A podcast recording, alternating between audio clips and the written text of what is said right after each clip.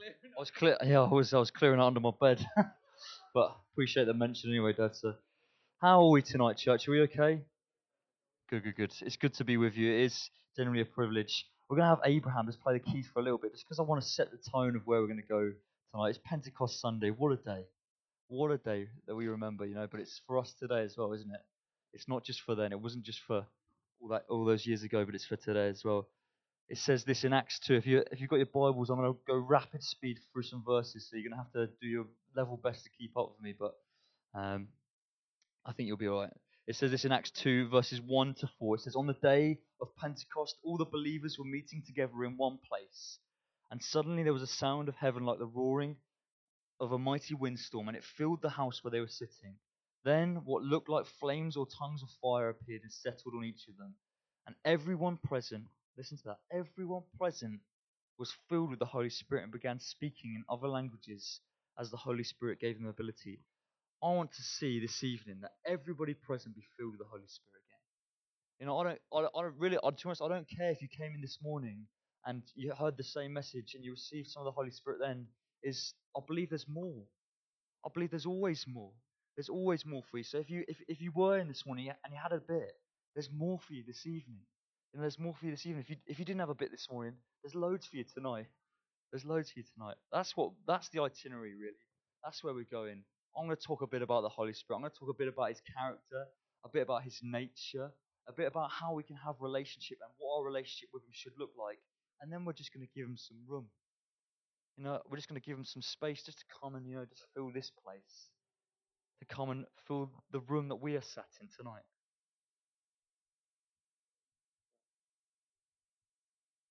Know, in his presence, there's his goodness, his faithfulness, his love, his forgiveness, his kindness. In his presence, we see breakthrough into situations that have been needing a breakthrough for a long time. We receive power. We need some power tonight. The power to make a difference, to take out of this place and move into our communities. I love the fact at Pentecost that it started in a room. It started in a room of believers just like this, but it didn't it wasn't contained in that because it spilled out onto the streets outside. Who knows? We, the street outside here needs some of the Holy Spirit, doesn't it? The streets that you live on need something of the Holy Spirit. And you can be that vessel. And uh, that's what we're, when we receive the Holy Spirit, because we're going to, I pray that we overflow out at the end of this. That we go into our communities, we share joy, we just share all the things of the Spirit His goodness, His faithfulness, His kindness. It says in Acts 1 8, you probably know it. You know, you you will receive power when the Holy Spirit comes upon you. And you will be my witnesses, telling people about me everywhere in Jerusalem, throughout Judea, in Samaria, and to the ends of the earth. Let me be specific. You know, when the Holy Spirit comes upon you, you'll be witnesses in Exmouth, throughout Devon, throughout the UK, and to the ends of the earth. That's for you. That's for you. Sometimes we read the Bible and we're like, yeah, yeah, yeah, that's cool. That's for Peter. You know, that's for the other the other disciples. But no, it's for you today. That's your call as well. We've been talking last couple of weeks about making a difference.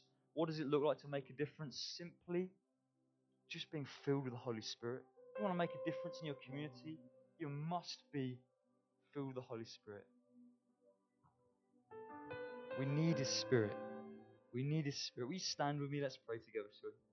Let's be active. I love to be active because this is not just about me. This is about us as a collective. Yeah, we're going in together. We're journeying together this evening. And so, what I want you to do is, if you're willing, we just raise your hands to heaven. And as you do that, I just want because, and the reason I, I want you to do that is lift them as high as they go, and really lift them out. Because what I want you to do is, I want your body and your spirit to align in a position of openness before the Father.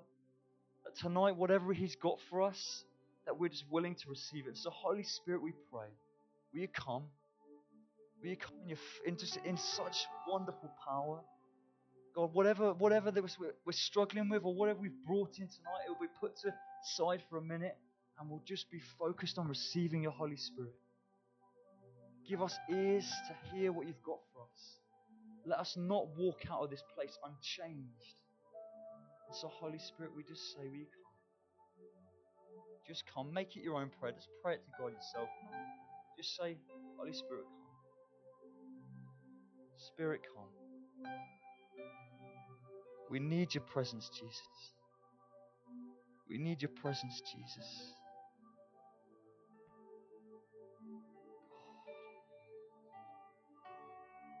For today. It's for tonight.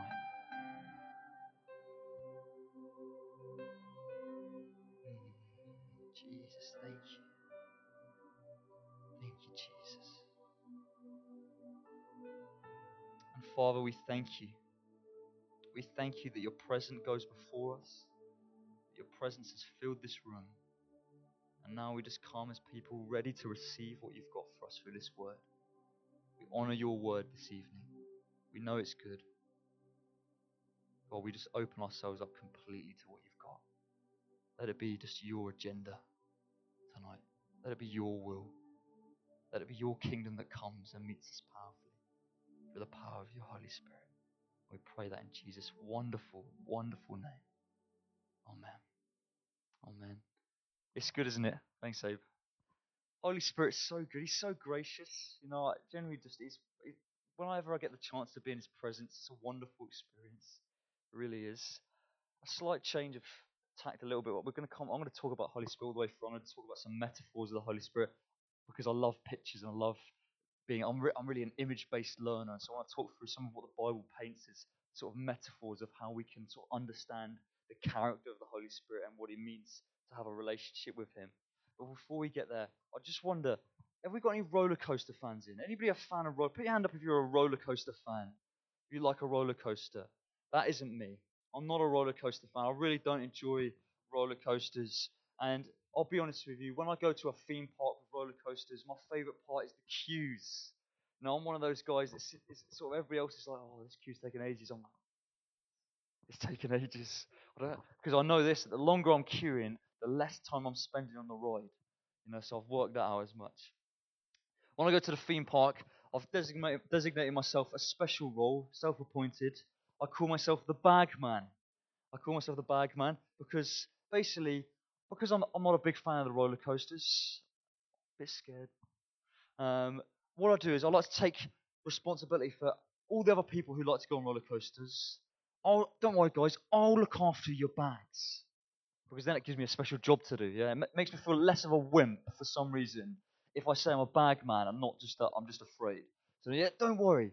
I'll go, I'll take. I'll. I'll keep keep safe your belongings, your personal items. Because the worst thing in the world is when you go on a roller coaster and your phone falls out your pocket and you've lost sort of like 300, 400 pounds worth of phone there. So people are happy to pass their bags over and let me sit at the bottom of the ride and just watch the ride go by, by really.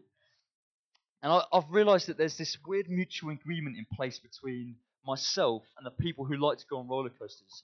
This mutual agreement is basically that they know that they want someone safe to look after their belongings, so they don't tease me too much. Because if they tease me too much about being a wimp and not going on roller coasters, then they would know I'd be peer pressured into going on roller coasters, and then they'd have nowhere safe to keep their belongings. Because if you've ever been on a roller coaster, you, just before you get on, what you do is, if you don't have a bag man like myself, you know, a sturdy, reliable bagman who will keep safe your belongings. You pass over to some bloke called Jeff who works on the roller coasters. He looks like he's had a tough life, you know, and you pass over your iPhone 6 and your wallet with 50 pounds in it because we know that's how much it costs for a portion of chips at one of these theme parks. Have you ever been to one?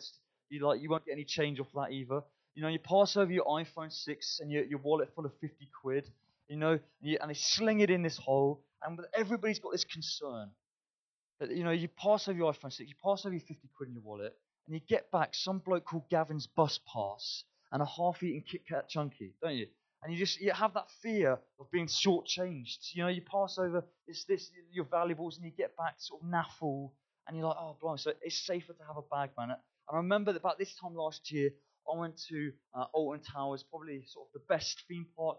Maybe a bit of arg- arg- might be some argument about that. But the best theme park in the UK. Um, and I, I was bagmanning, you know, I was bagmanning. I remember we went on, and for the first bit, I felt a bit pressure to go on a ride, so I thought I'd better do at least one in the day. So I started off with one, and there was one with a big, nice, long queue, and I was like, yes. And this big long queue took ages. I think we waited for about an hour and a half, and we got right to the front of the door. We were about to go in, and somebody on the who'd just gone just before us, his watch had fallen off whilst on the ride, and so they had to stop the ride. And everybody else was like, "Oh no!" Have to. I was there praising the Lord because I was like, "More queues. We're going to be waiting longer. Thank you, Lord. You come through for me again." Um, and you know, I eventually got on the ride. It wasn't too, but it was one of the nicer ones spend the rest of the day watching the bags, and we get towards the end of the day, and there's this ride at Alton Towers called Rita, and it's essentially a rapid. It's, do you know Simon? Do you know it? Yeah, it's a good. It's a good one. It's a it's a good one. Well, I say it's a good. One. I'm not really a roller coaster expert, but I, it was alright. And but we got to the end of the day, and I thought I saw the sign. It said Rita. It said average time of ride 13 seconds, average queue an hour, and I was like, this is a perfect ride for me. I can manage 13 seconds of pain for an hour worth of queuing. And that's the sort of right ratio I like.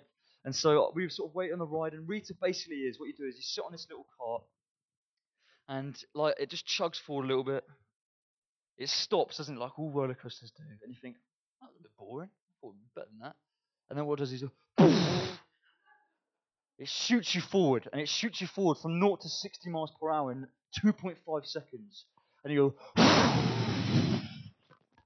and that's the end of the ride. And, You know, and you get off, and I, I remember getting off and, and you know having the, the post roller coaster feels, you know, the feelings of like oh adrenaline pumping around your body, the goosebumps. You know, I've come off feeling oh I want to, I, you know, I kind of enjoy, I kind of enjoy that a little bit. You know, I kind of got something out of that. And somebody, there was a scarier ride we walked past on the way out, and was just about as we were about to leave, and the bus about to leave. And was, oh, I reckon we could squeeze in this one, Josh. What do you reckon? I was like, maybe next time. You know, I just walked past quickly on the head. Get, get out, get me out. Yeah, but you know, I managed two rides that day, so uh, I don't think it's much of an achievement, but um, it is for me. So, and I think sometimes in our in our in our church lives we can often so sort of treat the Holy Spirit a bit like a roller coaster. What I mean by that is that we can kind of come into church on a Sunday and we can sort of like have a good time and we can worship and during worship we sort of like feel the Spirit, we get the goosebumps, maybe we get the shakes, and you know it's good and then we can walk out sometimes unchanged. And it's just like a roller coaster, it's an experience. But actually, you know, the Holy Spirit didn't just come for Pentecost.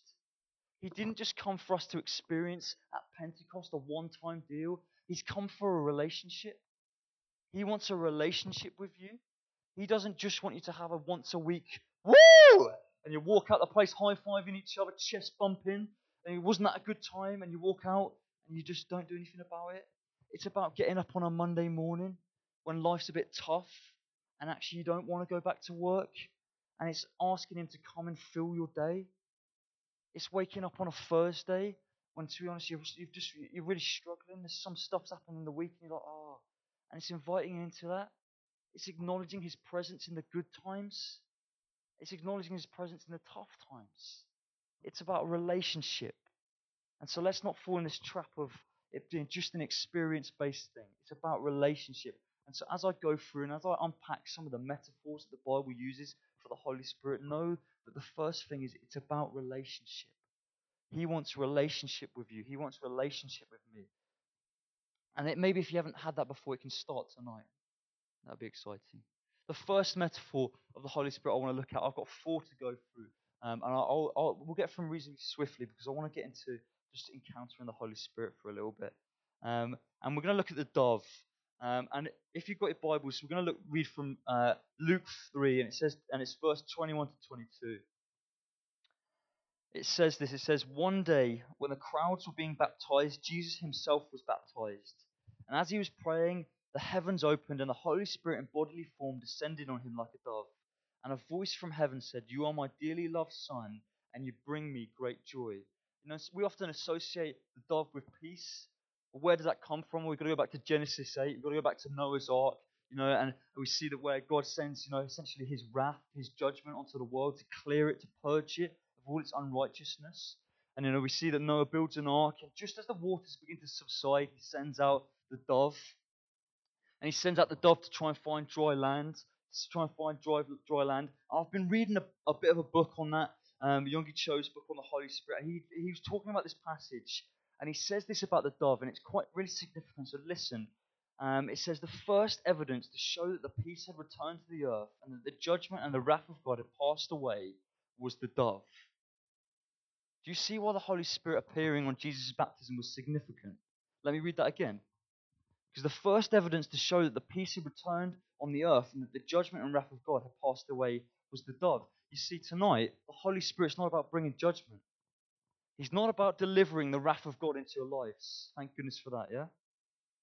He's about reminding us of the peace. That peace has returned to us through what Jesus did.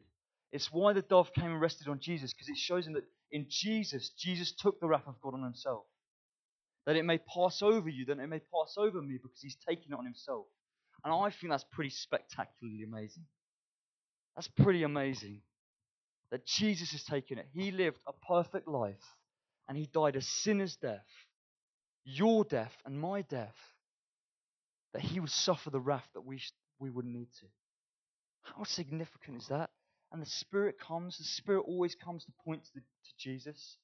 And the Spirit, maybe if you don't really, maybe you sort of you, are struggling a little bit with this idea of, of Jesus and, and all, understanding the fullness of what Jesus did for you on Calvary. Then the Holy Spirit comes because what He does, He, he wants to remind you that peace is there and available for you for what Jesus did. You no longer have to carry your sin. You no longer have to carry your shame because Jesus took it upon himself. He took the full wrath of God, all your stuff you've ever done wrong upon himself, and was crucified for you because he loved you. And the Spirit comes to remind us of that. You know, when the dove comes to Noah, it comes to signify it sort of, and it brings back the olive leaf. It signifies a new start for the world. It signifies a new start for the world, and the Spirit wants to come tonight, maybe for some of us, and actually give us a new start, a fresh start. Like that dove came back with the olive, and it was a new day. You know, the floods had gone, the unrighteousness had been flooded away, and it was a new day starting. You know, the Spirit comes to just remind us of that today. The second metaphor I want to look at, if it's okay, is, is the metaphor of water and the Holy Spirit, Holy Spirit being like water. It says this in John 7 38 and 39. Anyone who believes in me may come and drink. For the scriptures declare rivers of living water will flow from his heart. And when he said living water, he was speaking of the Spirit who would be, who would be given to everyone believing in him. But the Spirit had not yet been given because Jesus had not yet entered into his glory. Water is vital to our preservation of life, isn't it? If we don't have water, we die. Our bodies is made up of about 70% water. It's super, super, super important that we have water in our lives. Now, in our spiritual lives, we need water. We need the Holy Spirit. Our spiritual lives die without the Holy Spirit. You know, and if you don't have water in the natural, what happens to you? You become dehydrated, don't you? You know, and so I wondered, well, in, in the spiritual, we become dehydrated as well. I wonder if you've been to that place where you feel a bit spiritually dehydrated. And so I looked at what de- being dehydrated actually means. And I went on the NHS website because I felt like I could trust them to give me an answer. Hopefully, I was, Mm. we're done in. We've all Googled sort of symptoms on the NHS website. And, and it says this about dehydration. It says dehydration is when your body is losing more fluids than you're taking in.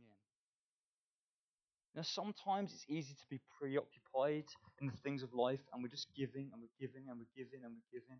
We're giving into our families, we're giving in, into our into our workplaces, we're giving into our churches, whatever it is, and it's good stuff. But we need to be receiving as well.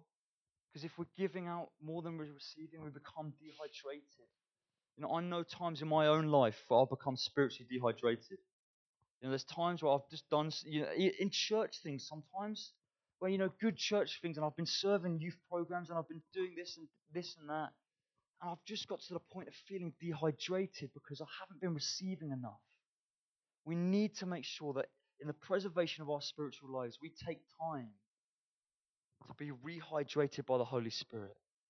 Because when I, when I, when I spend time in the Spirit, I realize that I give better when I receive better. Now, I can give out better when I've received better. When I'm serving out of a place of overflow, I give better. When I'm draining the right down to the bottom of what the reserves of what I've got left, that isn't the best of myself. That, I'm not giving the best of what God's got for me. Now He's got. He wants to give. He wants me to give out the overflow.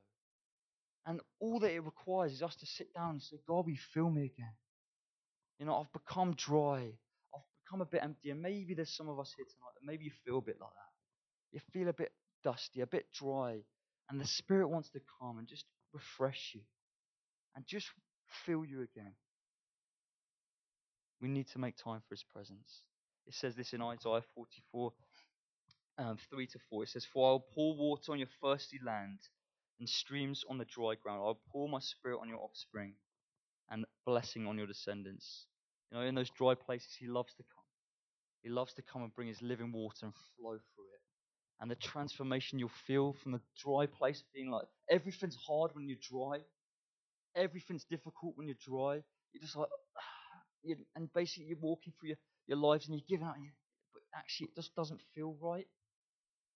We've got to give out of that overflow place, this place of overflow. The second thing about water and how it kind of it, it paints a picture of what the Spirit does is water is a cleaner, isn't it? It cleans us. You know, we need to be if we want to be clean, we've got to be washing regularly. Okay, there's a couple here that maybe take some notes about now. Oh, I'm joking. But you know, actually, it's true that we need to be washing regularly. You know, if we want to be clean, we've got to be washing regularly. And it's the same with our spiritual lives. That we need to make sure that we're being cleaned regularly. You know, I love a wet wipe as much as the next bloke. But actually, if I want to be cleaned, I've got to be washed by the water. You know, I've got to be washed by the water. And sometimes in our lives, sin can begin to just sort of like stick to us. And it's a bit like the dust. And if you walk around in a, in a sort of enough just outside, stuff begins to stick to you. And you begin to feel a bit dirty and grimy. By the end of the day, you need a shower just to wash that stuff off you. And sin has the same effect. It just sin sticks. You know, sometimes we can have the same approach to sin that I have to clean my bedroom. And what that is is kind of like, you know, yeah, sort of like I'll shove it under the bed until it causes me a problem. You know, and once it starts to like leave a bump in my mattress, at that point, then I'll start to sort it out. And actually, you know, it's so much easier if I'm cleaning my room just to be picking things up as we go. And in a spiritual life, we need to be doing that as well. We need to be being cleaned daily, regularly, to make sure that we're not sort of being sort of like held down by sin and being caught up in the dirtiness of it. Or, or, or some, you know that when you're dirty, you smell in the natural, don't you? So if you haven't cleaned for a while, I, I don't want to convict anybody here tonight. I'm not, it's not, I'm not trying to bring conviction. Some of you going, oh no, I've, oh this is, I, I feel, I feel really convicted now. But you know, we, we do, we smell when we're not clean. When we, when we, when we haven't showered enough, we, we smell a bit. And the same is true of our spiritual lives. When we're not clean, we smell. You leave a fragrance. I don't know if you know this. When you walk into a room, you leave a fragrance. And when we're not clean, and we walk in with sin into the room, we walk in, people go, Oh, is that bitterness? Oh. Oh. Is that selfishness? Oh. Is that greed? Oh. No, but when we get the fragrance, when we're cleaned by the Holy Spirit, when we're clean, we smell better, don't we? You walk into a room and it's not like, oh. It's more like, is that love? Is that is that is that kindness? Is that freedom? And you see the difference? You know, actually, the Holy Spirit wants to come and clean us so that we leave a fragrance of Himself into that room. That we walk into the room and we leave a fragrance of who He is. We walk into a room and we leave some of His patience, some of His goodness, some of His kindness, some of His faithfulness, all of His fruits that He gives us. And rather than walking into a room and be like, oh, that's sin, it's like, is that spirit? Is that Holy Spirit? Because that will make a difference in, in the rooms that you walk into this week if you smell like the Holy Spirit? Are you clean this evening? Maybe not just in a physical. So this is not this is not me again. I'm not saying it. Are you clean this morning? It's, it's a, are you clean? Is is there stuff in your life where you know actually there's just sin is beginning to mount a little bit, and maybe it's just like you know cleaning my room, and you know you've left it a little bit too long since the last time when you actually were clean. And Holy Spirit can come tonight and just clean you up. He's so gentle and so kind and gracious. He just comes, yeah, it just takes, washes away that stuff. Like the water in a shower, just washes away that dirt. The third metaphor I want to look at of the uh, Holy Spirit is oil. We see the oil all the way through the Old Testament being used in connection with anointing. Uh, it says this in 1 Samuel 16:13. So as David stood there among his brothers, Samuel took the flask of olive oil he had brought and anointed David with the oil. and the Spirit of the Lord came powerfully upon David from that day on. Know, people and places that God anoints are things that are holy. What do I mean when I say holy? Oh, I mean set apart for God's purposes. Know, set apart for God's purposes. In Exodus 30, God instructs Moses to anoint the tabernacle with oil. You know, he, he says, anoint all of it. He anoints all the instruments, everything in the tabernacle he anoints. You know, the Holy Spirit sets you apart and he wants to sanctify you. He wants to pour his oil on you to make you holy, to set you apart, to make you his, set apart for his purposes. Now, he calls you this morning, this evening, whenever it is, it's light outside. He calls you a royal priest, a holy nation, God's own possession. And sometimes we look at our lives and go, yeah, but Josh, yeah, but I'm not good enough for that. I'm not confident enough for that. I haven't got the right skills, abilities to be able to do anything significant, significant for God. But Holy Spirit comes with His oil and He anoints you and He sets you apart. Now, He sets you apart for the, t- the task that He has for you. And I think that's pretty special. You know, in Exodus 3, God says this to Moses just after telling him gonna, he wants him to anoint the, hot, you know, the tabernacle with oil. He says, Consecrate them. This is talking about the instruments and all the stuff within the tabernacle. Consecrate them to make them absolutely holy. After this, whatever touches them will also become holy. You know, when you're set apart, when you're holy, there's a transference on the things that you touch. There's some of the holiness that can transfer you, that you walk into a room and you can bring an element of holiness into the rooms that you walk into. And you know, as as you know, in, in that instance where you know anything that you touched that had been anointed by the oil, became holy. There's things actually around you that you can walk into a room that's unholy and bring some of the holiness of the Holy Spirit into that situation. Are you with me? Are you with me? Second thing about oil is oil greases, it lubricates things. It keeps things moving as it should, it keeps things moving smoothly. It re- relieves the friction on moving parts. Know, things move more smoothly when we're in the Spirit. Our families, our churches, our marriages, this is from an observation point, not my own experience, obviously. Our general relationships need the Holy Spirit, need the oil to begin to just grease up some stuff. Because sometimes things can become a bit hard. And I don't know tonight, so maybe some areas in your life, maybe some areas in, in your family life, in your, in your marriage, that, that you've just kind of got to a point and it's become difficult and it's not working as it should, or it's not working as it, as it, as it once did. And the Holy Spirit tonight can come and just begin to just grease up some of those things. But He needs an invitation. You know, when we invite Him and say, Holy Spirit, will you come into our families and grease up those bits that are just like rubbing together? And it's just like that friction. Will you come and just reduce that? Will you come and just make it move and operate how it should? He's so faithful and He comes and does it for us because He's the oil. My final metaphor is this is of the wind. You know, the wind, essentially in the Greek, is, is exactly the same word as, as, as the Spirit. So, you know, literally, the Holy Spirit, literally translated in Greek, means the holy wind. You know, and Jesus is talking to Nicodemus in John 3, and he says this He says, Flesh gives birth to flesh, but the Spirit gives birth to spirit. You should not be surprised at my saying, You must be born again. The wind blows wherever it pleases. You hear its sound, but you cannot tell where it comes from or where it is going. So it is with everyone born of the Holy Spirit. Now, the thing about the wind is the wind's going in a direction. I have no power to say to the wind, Wind, my hair, you're messing my hair up right now. I need you to, I need you to tra- change direction because otherwise my toupee is going to blow off and it's going to be a disaster. You know, I, I have no ability to it because the Holy Spirit is moving in a direction Holy Spirit is in, sorry, the wind's moving in a direction. Holy Spirit is so intentional about the direction that he moves.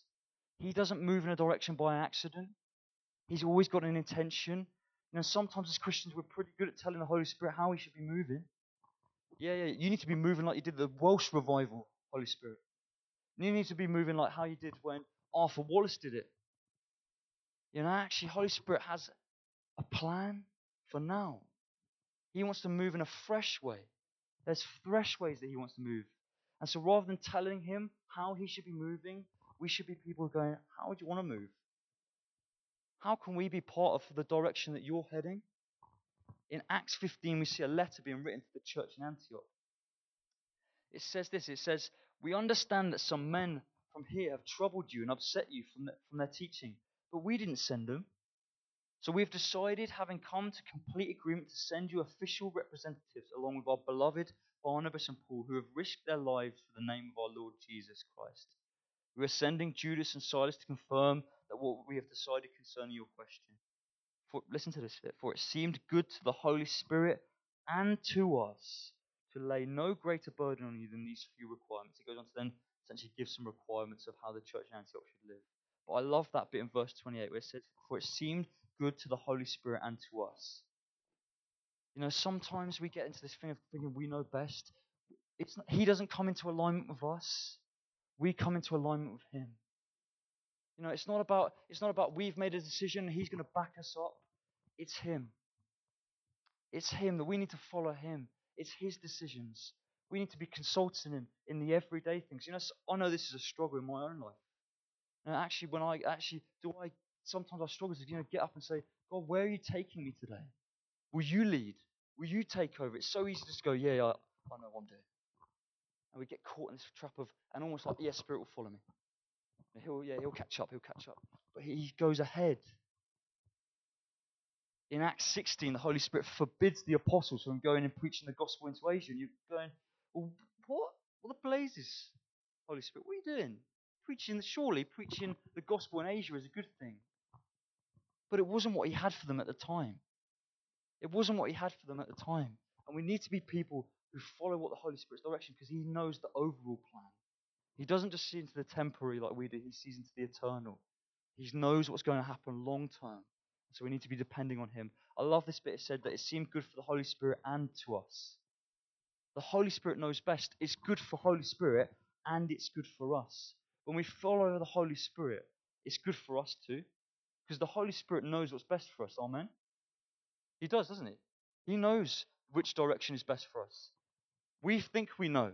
We don't know. He knows. The final thing about wind is its powerful wave. Do you want to come and tinkle away?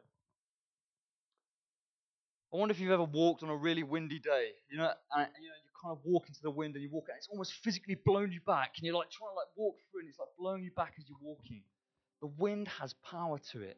The wind is powerful. It's so powerful that it can change and it can shape landscapes just by its sheer power. You know, we know that in Acts 1:8, as I've used earlier, that we're going to receive power when the Holy Spirit comes on us. And we need to be people of power in our communities. And we're people of power when what? Or when we're full of the Holy Spirit. When we have when we don't have the Holy Spirit, we're powerless. We have nothing. Holy Spirit is our power. And sometimes there's a lot of people sat in church seats and pews who've lost a bit of their power. They've lost a bit of their dependency on the Holy Spirit. They've become interdependent, in, inter, independent. What is it? Independent. Independent. You know, and we, we can we can become that sometimes too.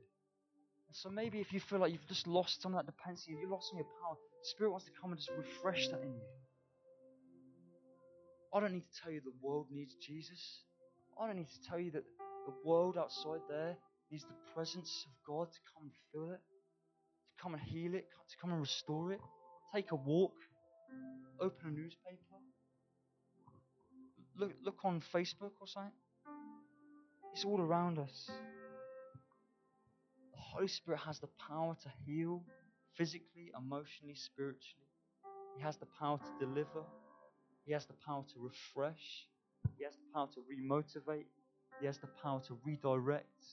And we need His presence. But so do the people. So do the people out there. Maybe you need you need to see the manifestation of God's presence today in your life. You need to, you need to see God to do something in your life today. And that's cool. But you, you've got to know there's a reason behind it. There's a, there's a whole community out there who don't know, who need the power. And so when He makes manifest the power in you, when He begins to fill you with His Holy Spirit, that you are powerful. And you, as you walk out there, you don't just walk into just things and just not make a difference and are passive. You walk in like the wind, you have the capabilities to change landscapes and shape landscapes. Because there's some landscapes in our communities and all of our spheres of life that are not the way that God intends them to be. They're, they are the way the enemy has got them having looked.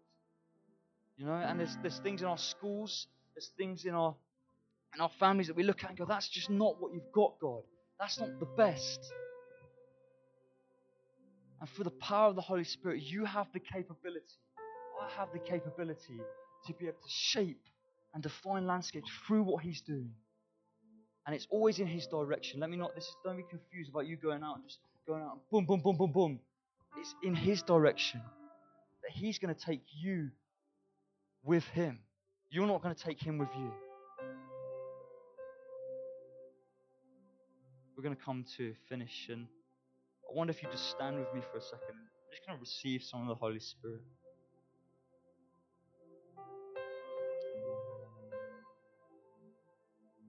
Wherever you're at this morning, this evening, Holy Spirit wants to come. Whatever point of your journey you're on, wherever you feel like you, how you feel like you're doing tonight, He wants to come. Maybe for some of us, we need to understand the fullness of what Jesus did for us. And the Holy Spirit wants to come and remind us of the peace and that the wrath of God has been passed, has passed over you for what Jesus did. Maybe some of us feel a bit spiritually dehydrated and we just need a rehydration. Maybe some of us feel a bit dirty, a bit grubby, a bit grimy, and we need a clean. Maybe some of us need to know that we are holy, that we are sanctified, that we are set apart for God's purposes. Maybe there's some things that need some oiling up, some greasing up, some things that haven't been working smoothly, and we need to invite the Holy Spirit to begin to help them work without friction again. Maybe He wants to redirect you this, this evening. Maybe He just wants to fill you with His power. That you'll take Him into a lost generation, into a generation that needs Him, into workplaces that need Him. So, wherever you're at, wherever you feel like you need the Spirit to come, just put your hands out before Him if you would. Just, just like in a receiving position. Again, we're just, we're just sort of you know, bringing into unity our, our bodies and our spirits in the same position. And just begin to receive whatever He's got for you tonight.